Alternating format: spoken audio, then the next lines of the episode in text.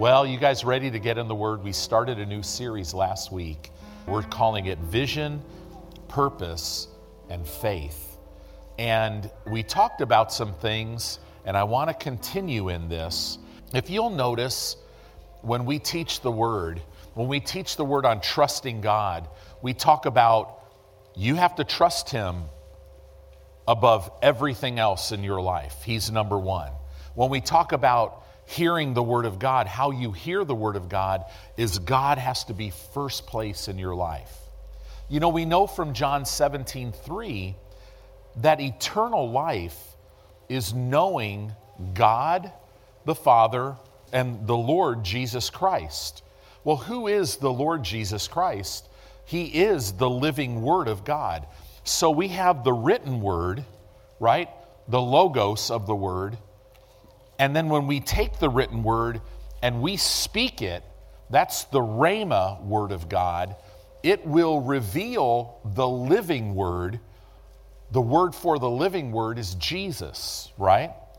So then we go on and we see something that God did in Deuteronomy chapter 30 and verse 19. He said this, "I've set before you life and death, blessing and cursing."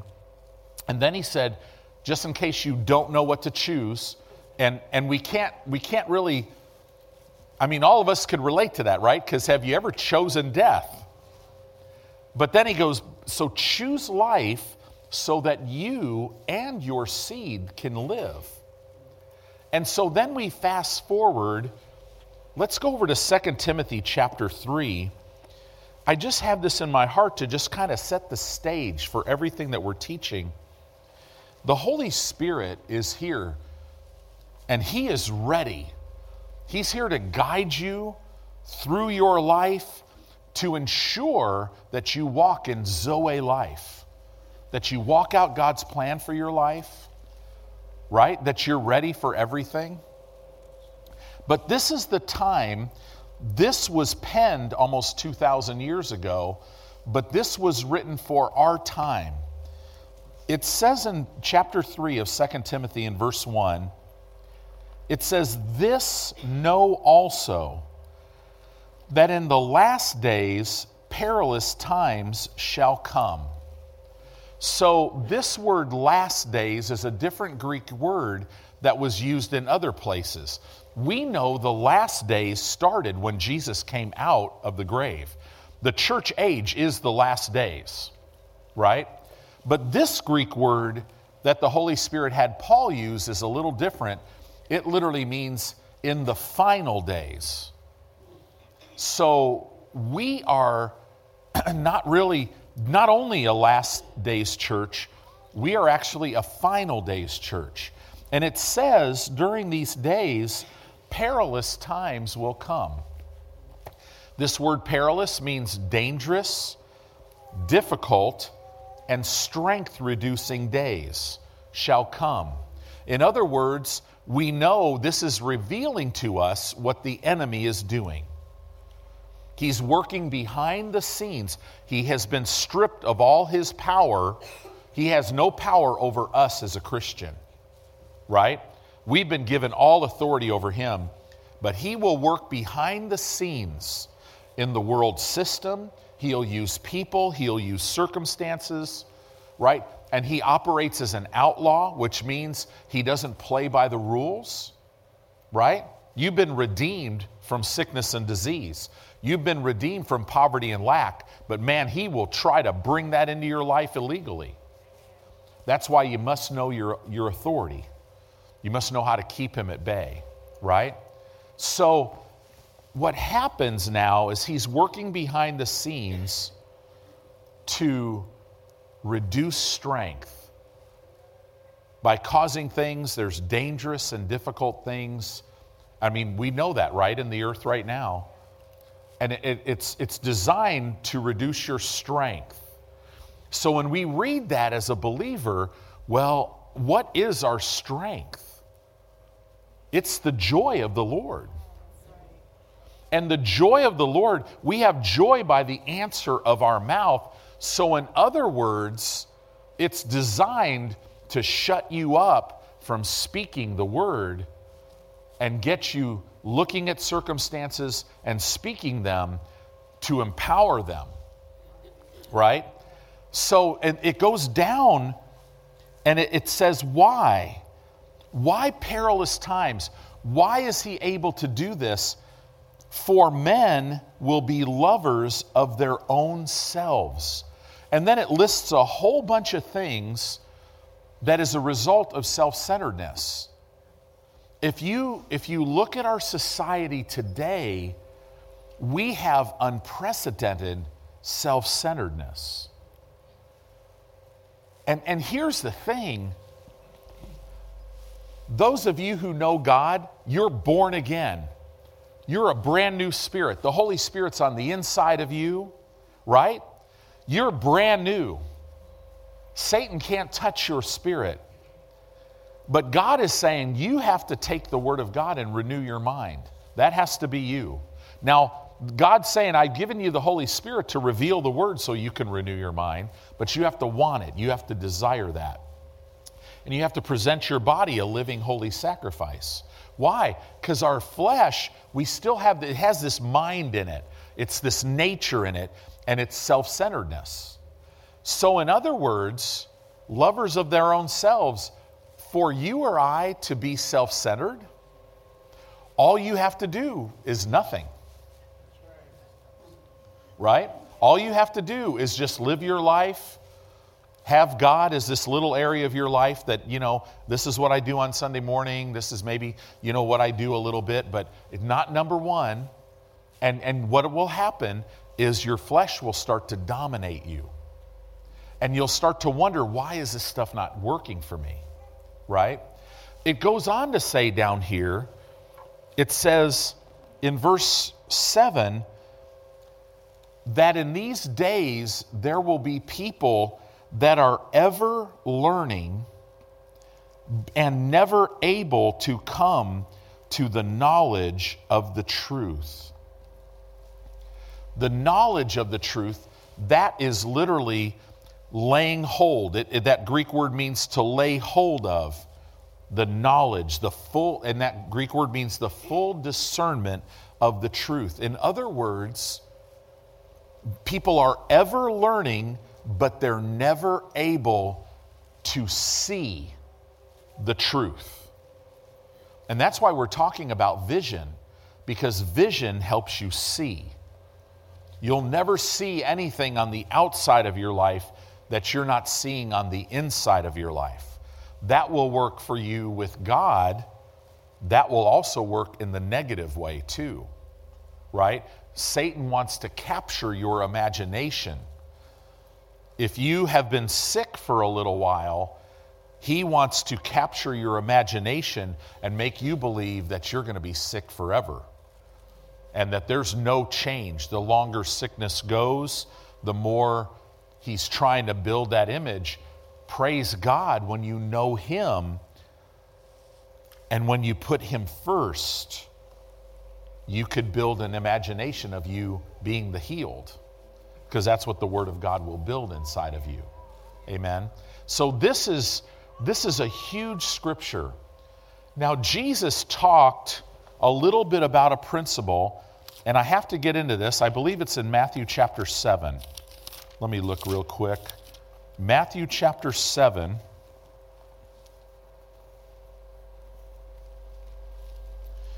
Yeah, about verse 13. Jesus, this is Jesus talking, he's saying, "Enter you in at the straight gate." So he's telling us to enter into a straight gate. That's a little vague in the King James Version. This Greek word means enter into the narrow gate. Okay? He's saying that you have to enter into something. So then he goes on, "For wide is the gate, and broad is the way that leads to destruction, and many there be which go therein." So he's saying, guys, there's a narrow gate, And I want you to enter in this narrow gate, because man, there's going to be a gate that's wide and broad. It's going to be the easiest thing. All you got to do to enter this gate is really nothing. But it leads to destruction. Okay?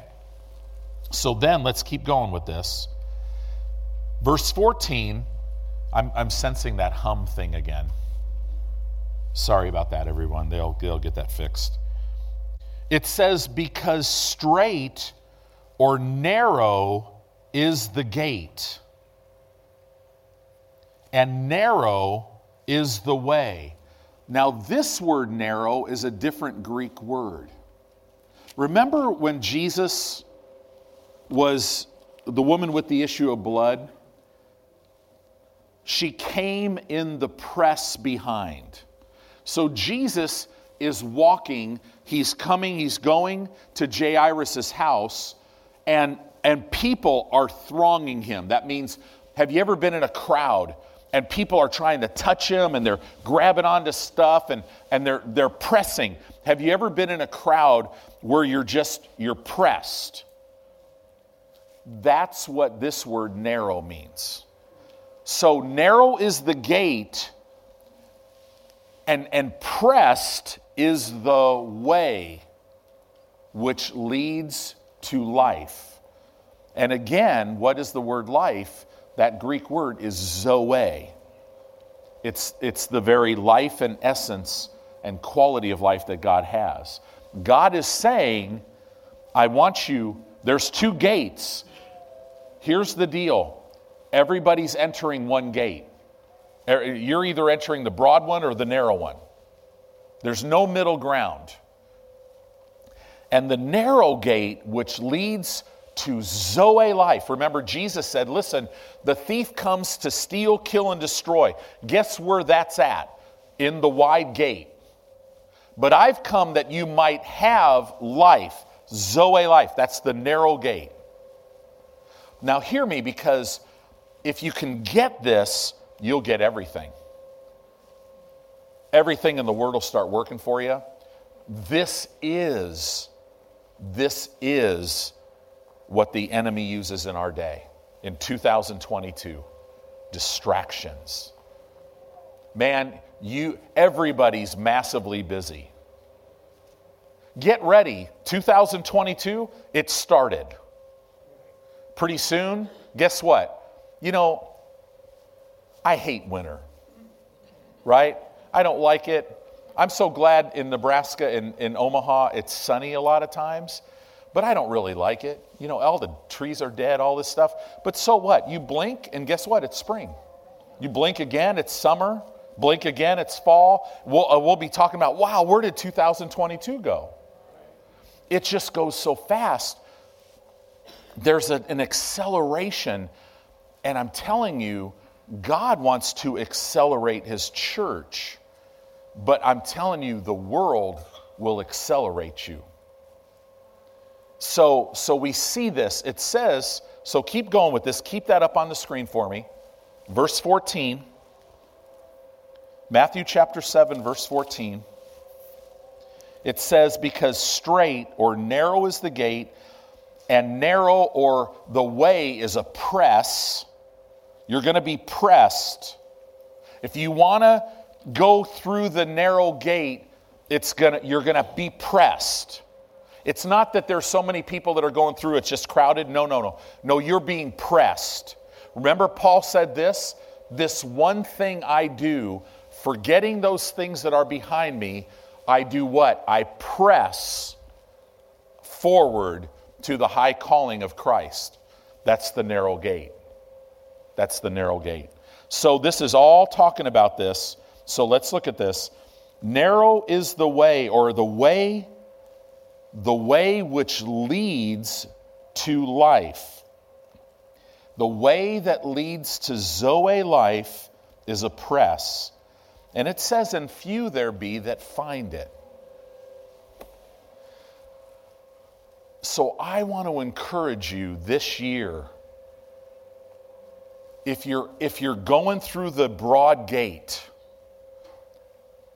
Here's the people that go through the broad gate. I'm living for me. I'm first. The people that go through the narrow gate, my eyes are on him. Why do we have unprecedented weakness in the church? It's because of self-centeredness. That's it. Why do people come even to churches like this and they're ever learning, but they never, ever can see the truth? And what I mean by that is literally apply it to their life, because they live for themselves. Now, how often will you be pressed to be self-centered and live for yourself? You know, pretty much all day and all night, every day, right? First thing we're going to say when we stand before Jesus is, thank goodness I got rid of that sin nature in my flesh. But I'm here to tell you what we're teaching on. It'll teach you how to walk and always go through that narrow gate. That narrow gate is wonderful. What are you saying, Pastor? You know, to go through the narrow gate, you have to put his word first. He has to be first place in your life. None of this stuff works because you won't ever see it if you don't put him first. I can't tell you that. See, we live in different circles. Man, there's a lot of Christians that live and go to churches that they're not really taught a lot, right? And a lot of times they get in a battle, they don't even know who their enemy is. They think maybe God might be making them sick, or God might be doing this for a deeper purpose or whatever. But there's a lot of people in our circles that they can quote a lot of scripture, but they don't see any of them, because they're living for themselves. So as we get into this series, guard your heart with that. And that's why we have to surround ourselves. Because here's the thing about pride and selfishness. It's very subtle. Very subtle. Many times you won't even see it. And what happens if you study pride in the Bible, which flows out of self-centeredness, the first thing that happens is a person is blind. So in other words, they don't see it. So in other words, they are walking through life with what we would call a blind spot. You know, you don't ever want to go into a battle with a blind spot. Do you know there are Christians that are crying out to God, God, use me. I just have this, because they're sensing something in their heart. Why, decade after decade, I never can walk in what God has for me. And God's over here going, I've not been able to move you to a place. You gotta get this out of your life and that out of your life. And how do you get something out of your life? Do you just get strong enough and get it out of your life? No. This is how you get something out of your life. Let's say this is some thing that's really been eating my lunch. This is exactly how you do it. Okay, my wife will be Jesus, right? So I don't really know how to live without this. I don't even know how to do it, but here. I'm just giving it to you. And I'm trusting you that you're gonna strengthen me, you're gonna help me. And then what happens? What happens if I'm like, you know, hey, you know, let me just take that back, right? What happens? Does God get mad? No, God just keeps wooing you and bringing you to another place. And instead of beating yourself up, yeah, that's right, and just takes it again, right? But notice the Lord can't take it if I don't give it. But that's all it is. And here's the reality of your life as a Christian. God wants you to see everything clearly. There are people, and this is what's happening in society. There's people that they're doing okay. Man, they make enough money to pay their bills, they have a decent house, everything looks good, and they're just living their life. And what they don't realize is there's so many blind spots because they're not kingdom-minded. And they'll stand before the Lord one day, and he'll be like, okay, first of all, works. I don't see any of them. Gosh, there's really nothing to judge because you just live for yourself. So enter into your rest, right? And they'll be saved, and it'll be great. And after the millennial reign of Christ, their tears will be washed away. But wouldn't it be better to stand before Jesus and, man, all of a sudden your works are tried by fire? Notice I didn't say you, just your works, because you're not going to be judged, right? Because you've already been judged through Jesus, right? So wouldn't it be nice to just have those works and all of a sudden, man, and then here's Jesus handing you a victor's crown, which represents everything that God did through your life. And he says, well done. You've been faithful here. Now this is what you're going to do here. Right? So it all gets back to, where are you at with this? I love you. You know, if you're sitting there and you're like, man, why did we come to church today? This is designed not to condemn you, because remember, there's no condemnation to those that be in Christ. Man, I've messed up. I've chosen wrong, eyes wide open. Just, I'm doing this, right? And God's mercy is so great. It's new to you every morning. Just know He's waiting. And I'm telling you, the light from the Word of God will literally come into your life and remove every blind spot. But that, it comes as a result of, okay, I'm going to forget these things that are behind me, and I'm going to press. I realize it's a press, because why is it a press? Because there's going to be demons, principalities, powers, rulers of the darkness of this world, spiritual wickedness in high places that have no authority in your life, but they're going to press you to do what? To move you to the wide gate. That's why it's a press. So that's why when you press, you're like, in Jesus' name, I bind you, get out of my way, I'm doing this, right? And that's how you live.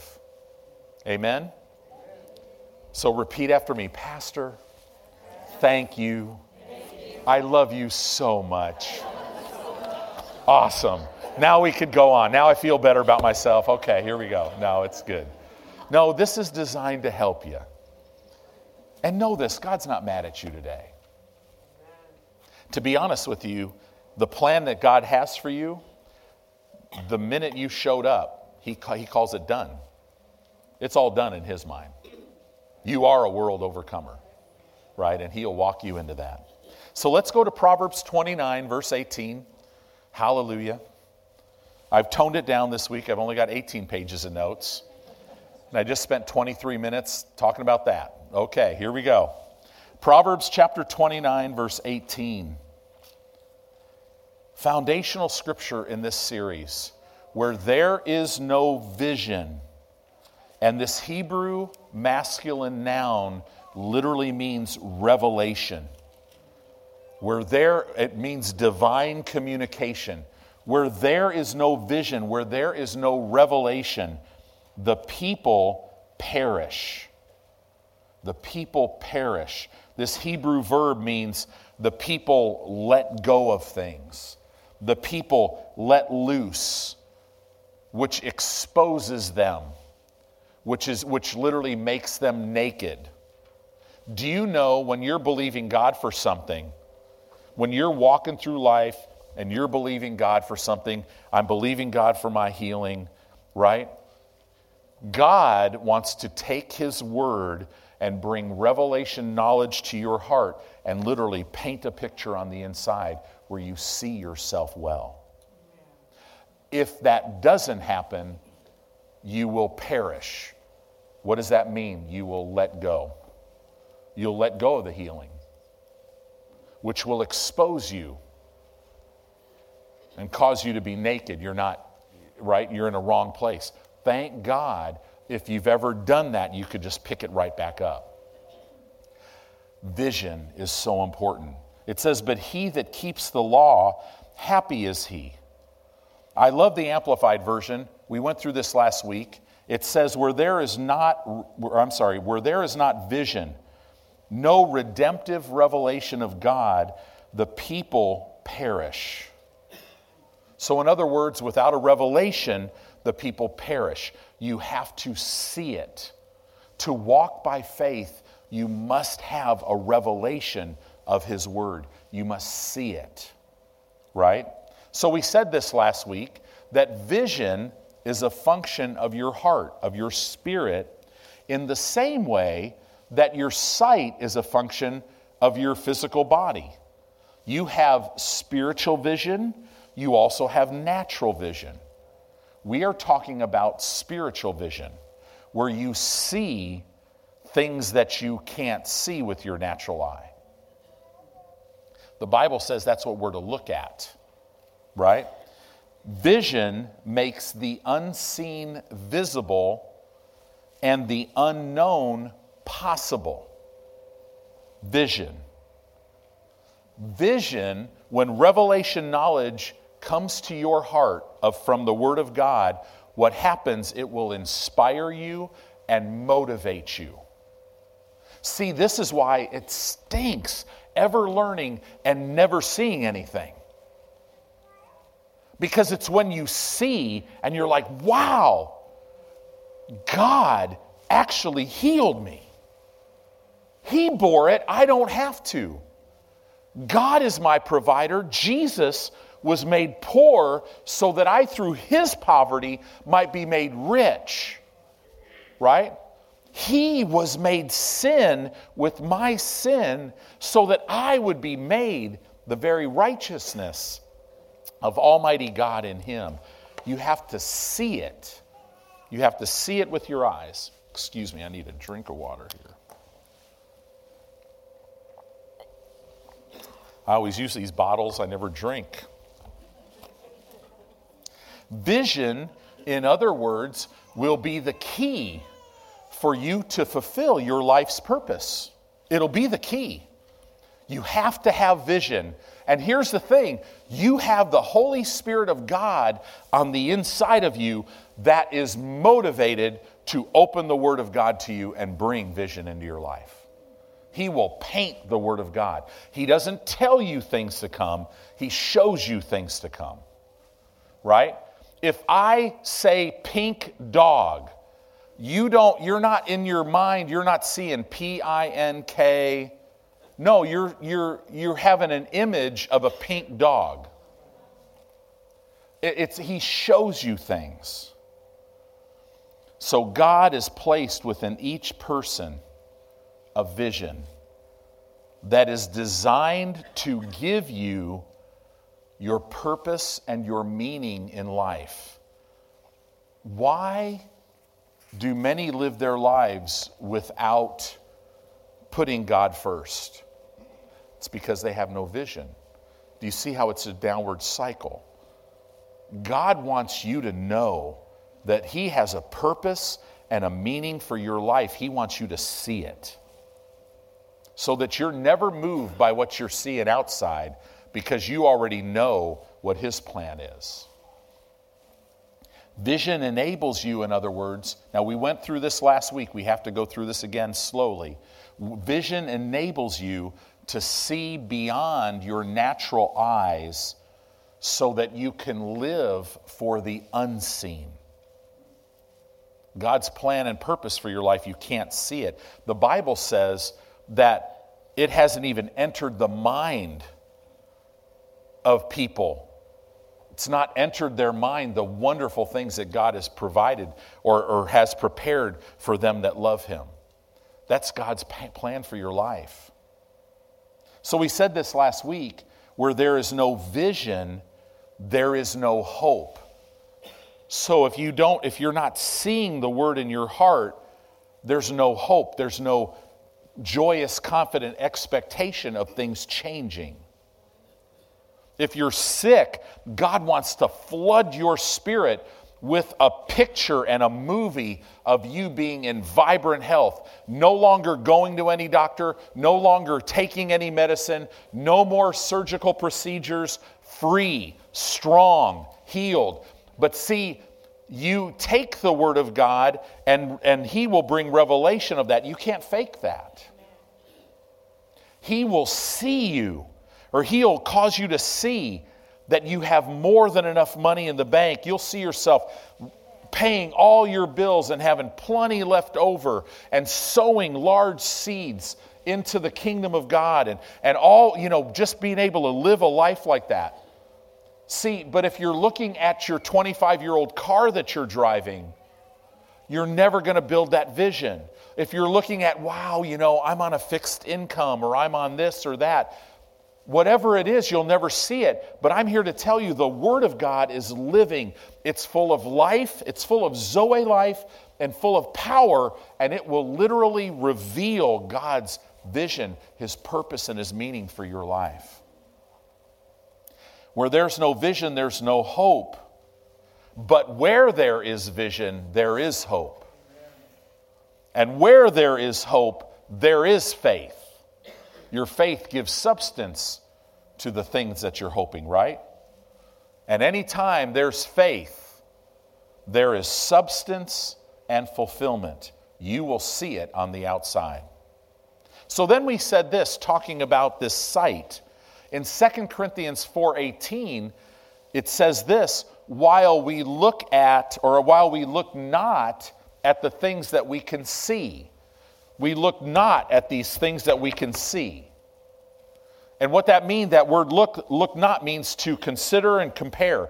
I'm not looking at anything on the outside and comparing it to what God has said to me. Right?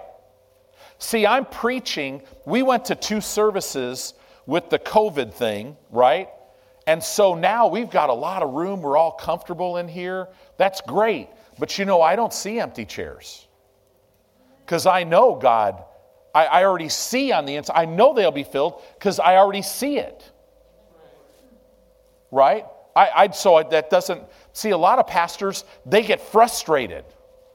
One pastor who pastored a successful church down in Tulsa, he's retired and now his son is pastoring and he's traveling and ministering. Bob Yandian is his name.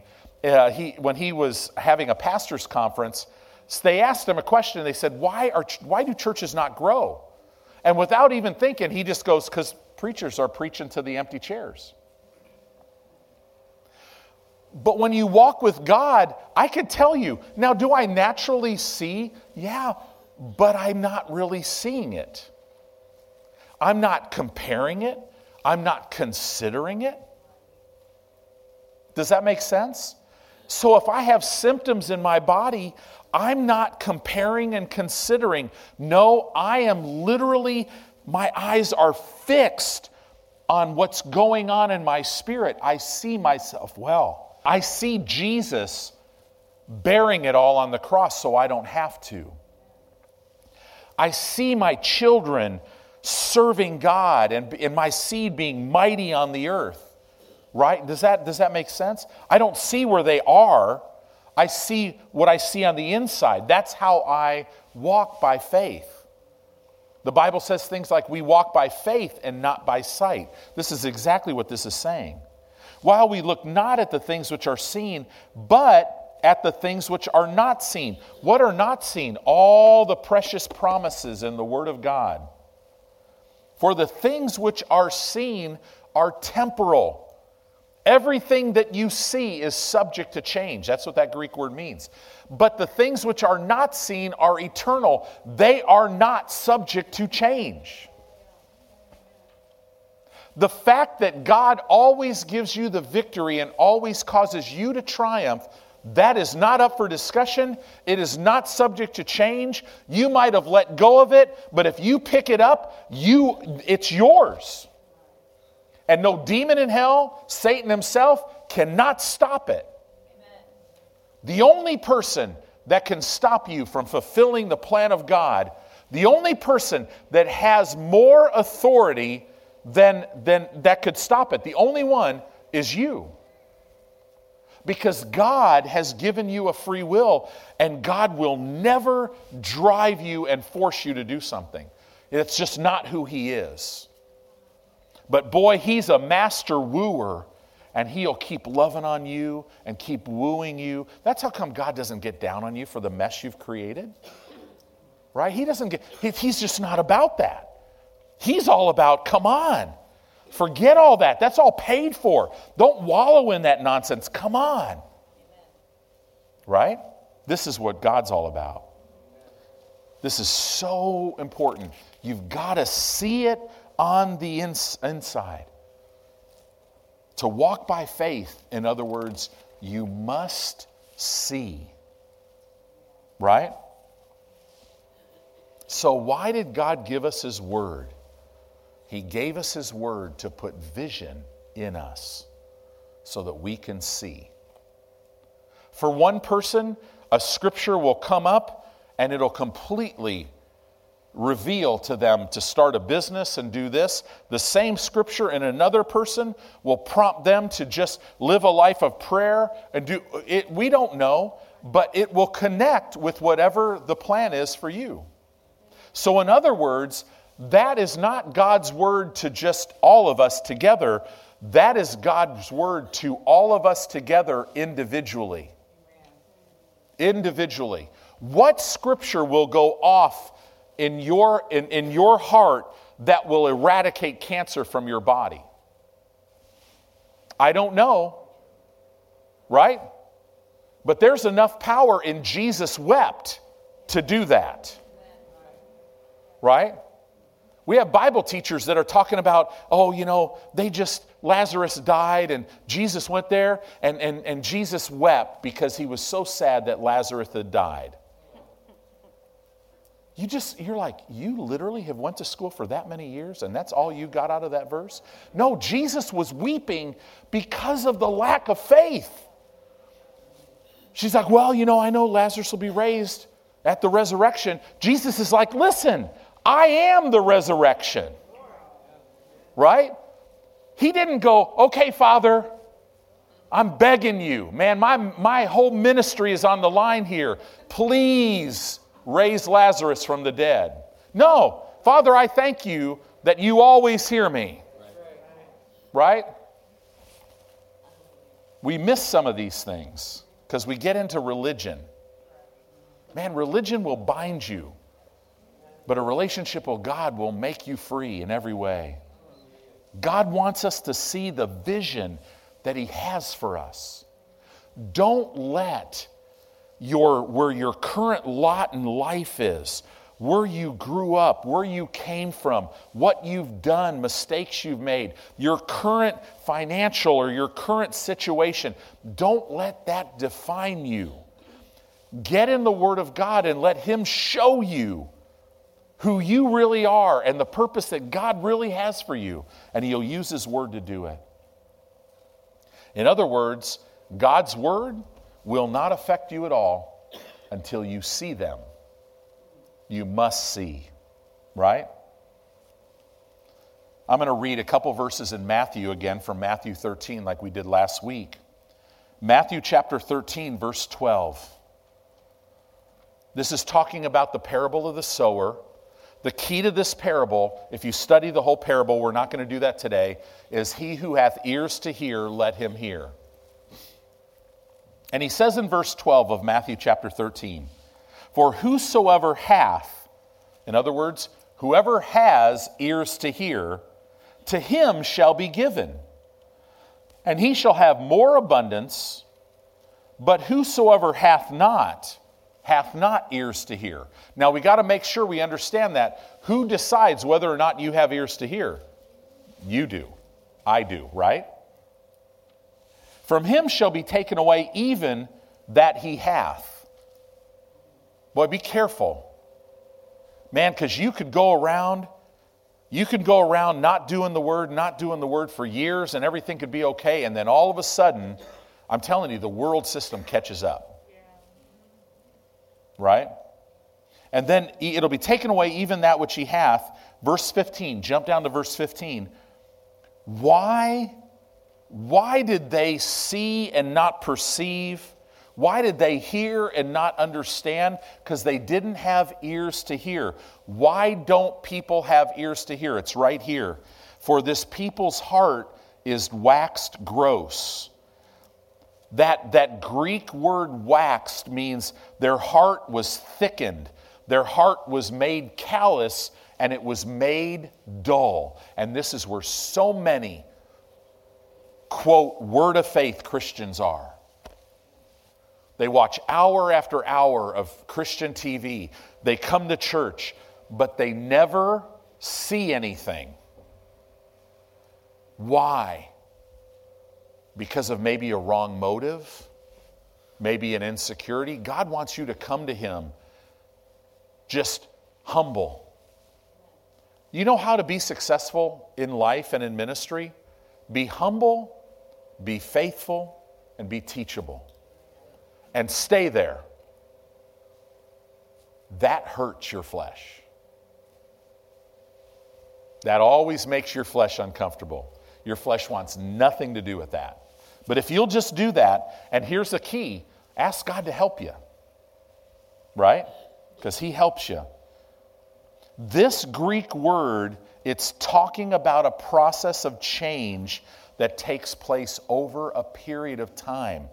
It's a person who over time has made themselves dull and calloused. And their ears are dull of hearing, and their eyes they have closed, lest at any time they should see with their eyes, hear with their ears, and should understand with their heart, and should be converted. In other words, should be turned around and brought back, and I should heal them. Why are we saying this? Until you see it, you won't have it. And this year is all about God wants you to have it.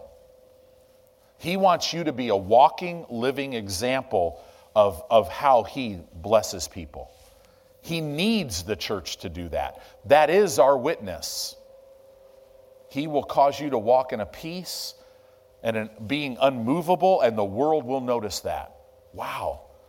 I see what you're going through, but you're still full of joy.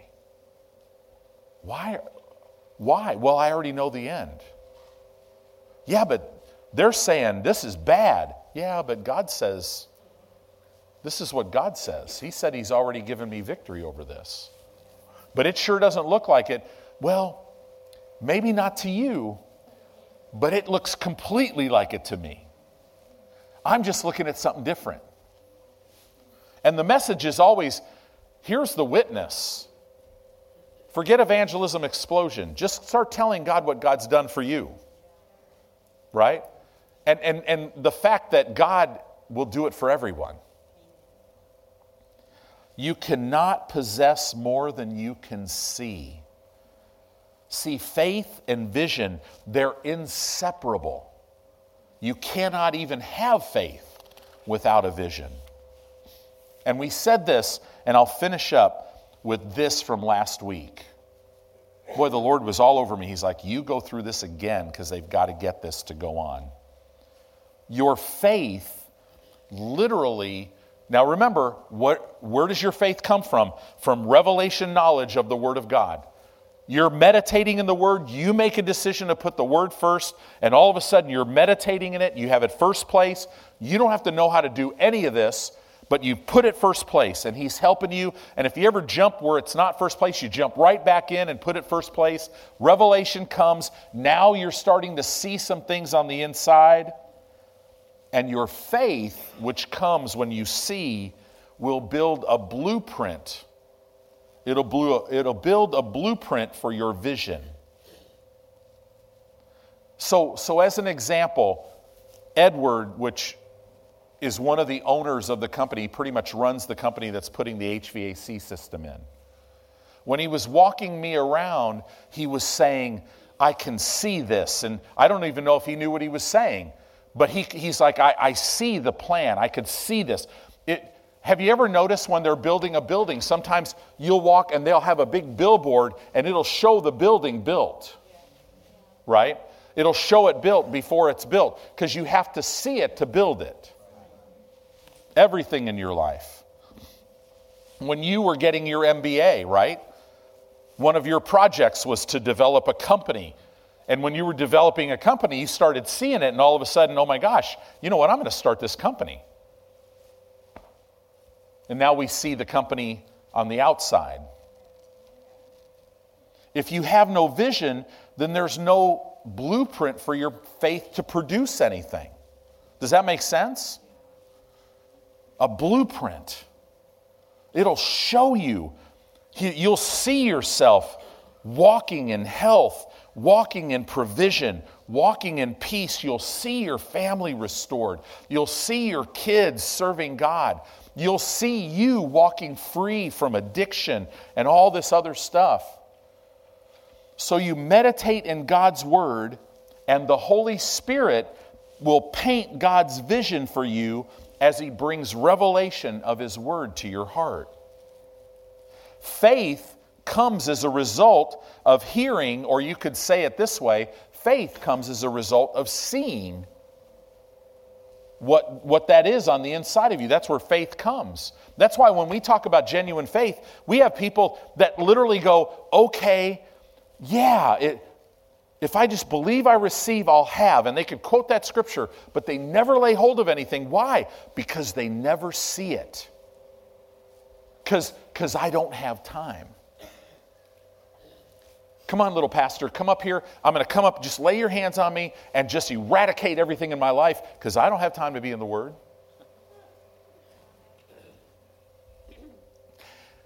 And sometimes even if God moves and man does some powerful things in people's lives, if they leave here, I mean, I've had people come and I've laid hands on them and the power of God is just like, I'm like, wow, God, what are you doing? And we never see that person again. And 3 years later, they come back a mess. Why? Well, we all know, because we've all been there, haven't we? So what should we be doing? Listen, you're hearing the Word right now. You hear it, and then what do you do after that? You start meditating in it. What? What do you meditate in? I don't know. Something will jump out at you if you're hungry. But if you're calloused and dull, this is what I do to keep myself free from this stuff. Every day, one of the first things I talk to the Lord about is, Lord, show me. Show me what I'm not seeing. Show me what I'm seeing wrong. Right? Just, I want to do right. I want to serve you. Is there anything in my life that is not right? And man, it's amazing. All of a sudden, it's just right there. You're like, oh, yeah, wow. Knew that was there all along. Okay. And you just make that adjustment. It'll keep you fresh. You act, so you get revelation. Faith comes. God's painting a vision. And now what you do is you act on the faith of God that comes as a result of you hearing or seeing His Word, right? And what happens now, you act on it, you believe it, now you're speaking it, you're acting on it, and what will happen? And your faith, not you, will produce the vision on the inside of you. What is the victory that overcomes the world system? Your faith. Your faith is a servant. The Word. See, faith literally works with the Word of God. The Word of God is what does everything. What actually will heal your body, what will heal it is the Word of God coming through the channel of faith. So that's how it works. So look at now, with everything I've seen, let's look at Joshua chapter 1, verse 8. Joshua chapter 1, verse 8. You guys, are you doing good? You're looking real serious, but I think that's hunger. So, that's cool. I'm telling you, as we get through this, you're going to get this. It'll change your life forever. Joshua chapter 1, verse 8. God told Joshua how to be successful in leading the children of Israel into the promised land. Look at what he said. He said, "This book of the law shall not depart out of your mouth. To a New Testament believer, see, all Joshua has was the law. We have the whole Word of God, so you could read it this way. The Word of God is not ever to depart out of your mouth. The Word of God, if you'll meditate in it, I'm telling you, it'll never depart out of your mouth. So this is the first thing. God's Word is always to be in your mouth. The Knox translation of Joshua 1:8, it literally says, let or allow God's Word to govern your utterance. So in other words, when you get pressed, you allow the Word of God to answer that. It is written. It is written. You're no longer talking your circumstances. You're speaking the Word. And it says here, but you shall meditate therein. Therein what? In the Word of God, day and night. You'll meditate. This word means to mutter. It means to say over and over and over again. Do you know if you have disease working in your body, if there's a degeneration in your spine or your hips or your knees, do you know that works all the time? It's working all the time. Do you know Satan is talking all the time? He throws thoughts at you. He uses the world system to talk to you. I mean, if you really want to hear it, just turn on some of these media news channels. Man, I'm telling you, it's just, he is very committed to his message. And God is saying, listen, what you have is greater, but you have to meditate in my Word. You have to meditate, because that's the only way that the Holy Spirit's able to open it up to you. Okay? But you shall meditate, mutter, day and night. Why? That you may observe to do all that is written therein. That's vision. And that's a little vague in the King James. It literally read like this. You'll meditate in it day and night. You never let it depart out of your mouth, so that you can observe yourself doing the Word. In other words, the Word is still the one working. I'm telling you guys, all things are possible to him who believes. When I look out here at the crowd, what is God going to do with your life between now and the end of this church age? I'm telling you can't even fathom what that is. But I could tell you this, your mind and your heart can't even see it. It's so glorious. But the Word will show it to you. It'll paint it on the inside of you, and you'll be so firmly persuaded, because when God shows you something, it is so much greater than what you see on the outside. When God shows you who you really are, it will eradicate this self-image problem that has been there. You will no longer be the wounded. You'll no longer be the stupid. You'll no longer be the worthless, right? You'll no longer be the failure. You will actually see. Because, see, everything the enemy talks to you about is all a paper kingdom. It's deception. It's not real. Or I should say it this way. It's real. It's just not truth. And truth changes everything. It says here, that you may observe to do according to all that's written therein. And then it says, and then you shall make your way prosperous. Isn't that amazing? God's Word gives you the ability to make your way prosperous. Right? We got all these young families who got little babies. As a parent, man, we knew everything. We were both only children growing up, right? Jeanette and I. Her family stopped with perfection. My family stopped maybe for other reasons. But whatever. We'd sit in restaurants and, man, babies are freaking out. And we're just going, what's wrong with those people? Can you just deal with it? Then you have a baby, right? November 4th, wow, was it 1992? Sarah shows up on the scene. To this day, when we go to a restaurant, if a baby's freaking out, it doesn't bother us at all. The only two thoughts we're thinking is, number one, thank God it's not ours. And number two, Lord, please help that person. I just want them to enjoy their meal, you know, that because it's tough, because meltdowns could be tough, right? You seem to know everything about it, but then you have this baby. Okay, now I don't know what am I going to do? And then about the time you figure it out, they change. You're like, what? Isn't it amazing that God could paint a picture on the inside of you? Like, I keep looking at this little one. I get drawn to babies. Like, it's a grandpa thing, maybe. But just knowing that that child will grow up serving God, knowing God. Seed will be mighty on the earth. In the midst of all the stuff that's around, doesn't matter, because I see on the inside, and everything bows to God's word, because everything the enemy says you can see, and it's all subject to change, but everything God says, you can't see, and it's not subject to change.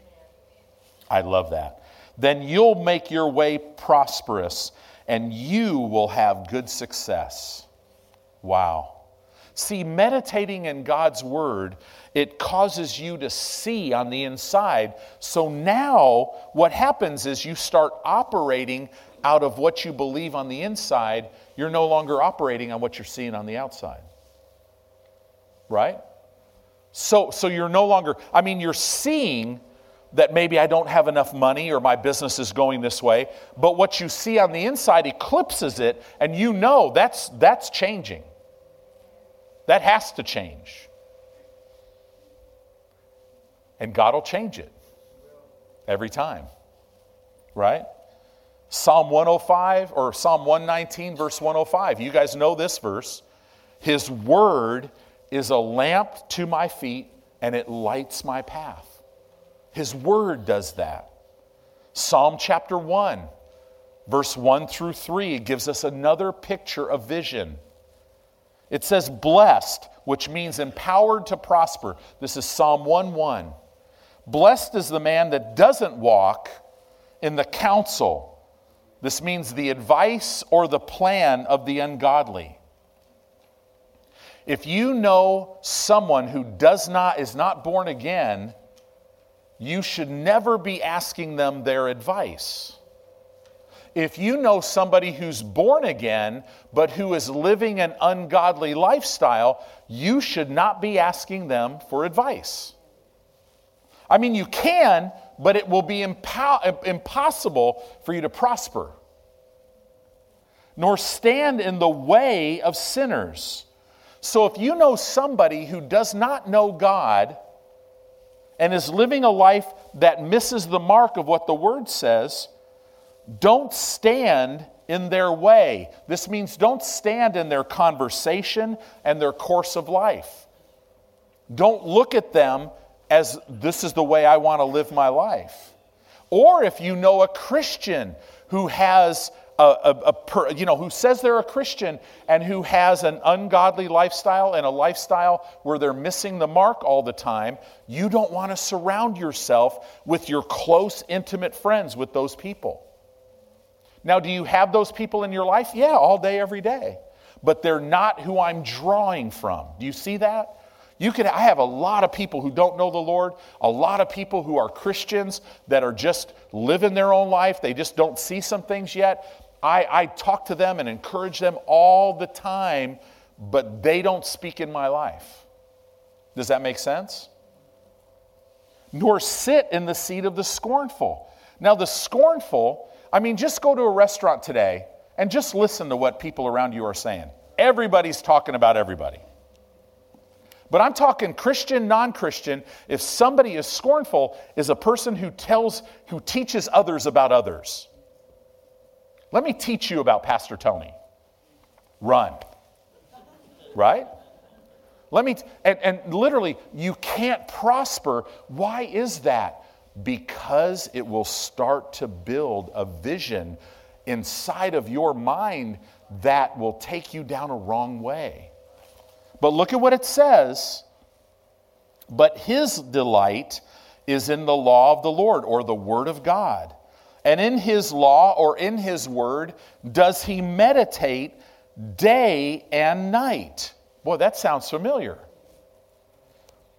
This person, he's not in certain places, but he's meditating inside in the word of God, and then it shows you what this person will be like outwardly. But he's only this outwardly because of what he sees inwardly. He will be like a tree planted by rivers of water. In other words, this person, because he's meditating and delighting in the word, he could be in poverty and in lack, and very quickly the word will show him, and now he will actually be like a tree who's getting more than enough provision from the inside. No longer moved from the outside. Now you're prosperous. By rivers of water that brings forth his fruit in his season. Everyone, isn't it cool to know that God wants you, while you're on this earth for this short period of time, to yield all your fruit? That's everyone who you are to reach for the Lord. The Bible says if you'll meditate in the Word, you'll do it. Why? Because you'll have a vision on the inside of you.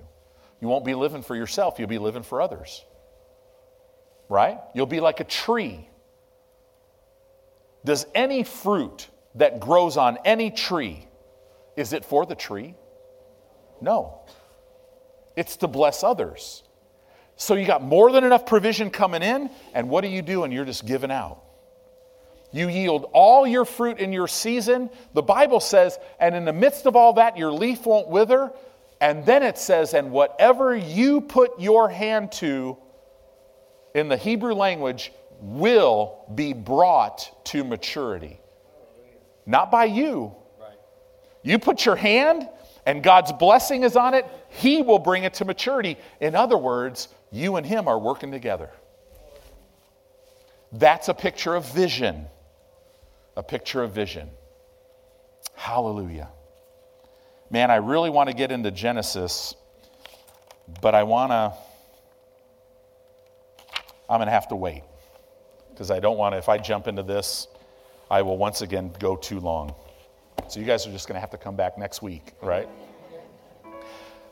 I hope this is starting, I hope you're starting to understand some of these things, starting to see them so that you can embrace it in your life. God wants to give you a vision for your marriage. He wants to give you a vision for your part in this local church that He's planted you in. God's placed all of you here so that God's vision for this church can go forward. And oh, will it bless your life.